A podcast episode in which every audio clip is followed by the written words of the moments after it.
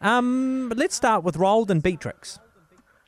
Yeah, this is a, a lovely treasure of a, a, show tucked away on Neon, and it's inspired by the true event of a young Roald Dahl meeting Beatrix Potter when he was a child. It's set in Christmas in 1922, and Roald Dahl is six years old, and he's dealing with the death of his father and his sister, and he decides to run away from home and go and meet his idol Beatrix Potter at her house in the Lake District.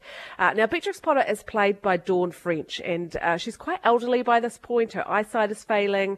She was quite famously grumpy. She didn't really like children, even though she wrote children's stories. And she's under pressure from her publisher to finish her latest book. So she's quite the Christmas Grinch when we when we see her. And then this young boy turns up in her garden quite randomly. And the show is sort of suggesting that meeting Beatrix Potter had such a profound effect on Roald Dahl that uh, this adventure was the catalyst for him to become a writer. And I watched this with my two daughters, and, and they've read a lot of Roald Dahl books and, and they picked up on all these little Easter eggs that are sort of scattered mm. through the show. You know, the man who helps him at the train station becomes the inspiration for the BFG, that, that kind of thing.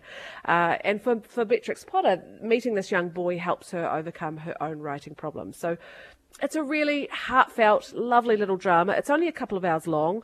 Uh, it's a bit sad. It's a bit uplifting. It's it's quite nostalgic. Uh, screened in the UK at Christmas time, so it's got that Christmas feel good, gentle yeah. vibe to it. Just a really lovely family watch. Very sweet drama. That sounds great. Didn't Roald yeah. Roald Dahl wasn't like he was mean to his own kids, right? I don't think he was a big fan of children either. I mean, I love yeah, his books, I, I, but yeah. Yeah, and I think how we look back at maybe some of the things he's written now, uh, we see them with, with different eyes. Yeah, yeah, but this is quite a quite a heartfelt thing, and, and apparently that they did actually meet, and she, he found her in the garden, and she said, "What are you doing here?" And he said, "I'm here to see Beatrix Potter," and she said, well, "You've seen her now, buzz off." You know, that was yeah. that was it. But they stretched that out a bit more in the show, so it's yeah. lovely. Um, I'm excited to see the new Australian satire on Netflix. Tell us about Utopia yeah, this is a very quiet Australian comedy. Uh, it was made a few years ago. It started in 2014, I think, but all four seasons have just landed on Netflix. And if you have ever worked in with your bureaucracy or in big organisations with a lot of red tape, or in a company that just loves having meetings, this comedy will speak to you. It's a, a fly on the wall satire set in an Australian government department called Nation Building Authority. Now that name kind of sets the tone for the yeah. show. It's a, a department in charge of overseeing big infrastructure projects, but the staff just keep getting distracted by all the small stuff that crops up along the way, all the, the health and safety bureaucracy and the IT upgrades and the focus groups and the office politics. Um, it, it's all about the the idiocy of all the little things in an office that, that stop yeah. their big development dreams from happening. And it's done in a very dry, very underplayed Australian way. It's created by Rob Sitch. Uh, he stars in this as well. And he made another brilliant Australian comedy years ago called Frontline, which has also just come to Netflix. Uh, and it reminded me a lot of a show called The Games, which came out 20 years oh, ago. Yeah. I don't know if anyone yeah. remembers this to me. Oh, you do? Oh, yeah. John Clarke comedy, so good, and I still think about it. And I, I, kind of expected John Clarke to to pop up in this and just you know raise an eyebrow or drop a really wry one liner. It's that kind of comedy vibe.